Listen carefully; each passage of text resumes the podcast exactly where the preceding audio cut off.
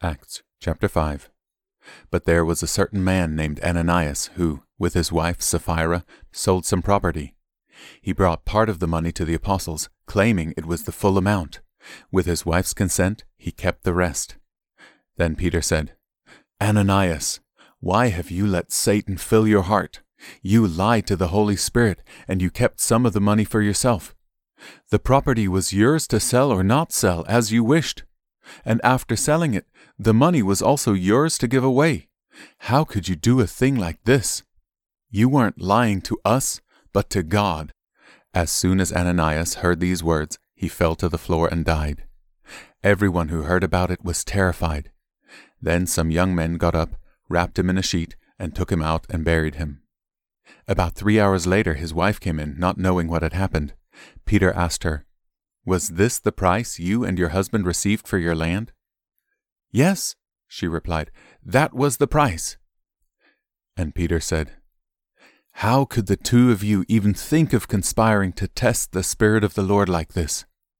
The young men who buried your husband are just outside the door, and they will carry you out too.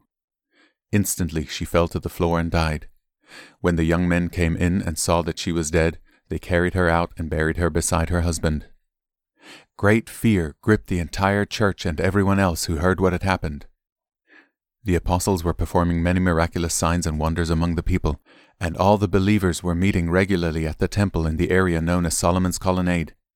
But no one else dared to join them, even though all the people had high regard for them. Yet more and more people believed and were brought to the Lord, crowds of both men and women. As a result of the apostles' work, sick people were brought out into the streets on beds and mats so that Peter's shadow might fall across some of them as he went by. Crowds came from the villages around Jerusalem, bringing their sick and those possessed by evil spirits, and they were all healed. The high priest and his officials, who were Sadducees, were filled with jealousy. They arrested the apostles and put them in the public jail. But an angel of the Lord came at night, opened the gates of the jail, and brought them out. Then he told them, Go to the temple and give the people this message of life. So at daybreak the apostles entered the temple as they were told and immediately began teaching. When the high priest and his officials arrived, they convened the high council, the full assembly of the elders of Israel. Then they sent for the apostles to be brought from the jail for trial.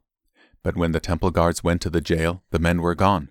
So they returned to the council and reported, The jail was securely locked, with the guards standing outside, but when we opened the gates, no one was there. When the captain of the temple guard and the leading priests heard this, they were perplexed, wondering where it would all end. Then someone arrived with startling news. The men you put in jail are standing in the temple teaching the people. The captain went with his temple guards and arrested the apostles, but without violence, for they were afraid the people would stone them. Then they brought the apostles before the high council, where the high priest confronted them. We gave you strict orders never again to teach in this man's name, he said. Instead, you have filled all Jerusalem with your teaching about him, and you want to make us responsible for his death. But Peter and the apostles replied, We must obey God rather than any human authority.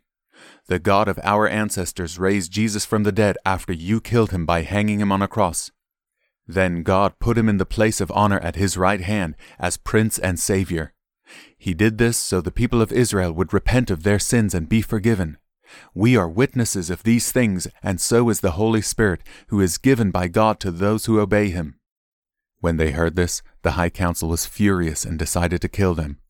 But one member, a Pharisee named Gamaliel, who was an expert in religious law and respected by all the people, stood up and ordered that the men be sent outside the council chamber for a while. Then he said to his colleagues, Men of Israel, take care what you are planning to do to these men. Some time ago there was that fellow Theudas, who pretended to be someone great. About four hundred others joined him, but he was killed, and all his followers went their various ways. The whole movement came to nothing. After him, at the time of the census, there was Judas of Galilee. He got people to follow him, but he was killed too, and his followers were scattered. So my advice is leave these men alone, let them go. If they are planning and doing these things merely on their own, it will soon be overthrown. But if it is from God, you will not be able to overthrow them. You may even find yourselves fighting against God. The others accepted his advice. They called in the apostles and had them flogged. Then they ordered them never again to speak in the name of Jesus, and they let them go. The apostles left the high council rejoicing that God had counted them worthy to suffer disgrace for the name of Jesus. And every day, in the temple and from house to house, they continued to teach and preach this message Jesus is the Messiah.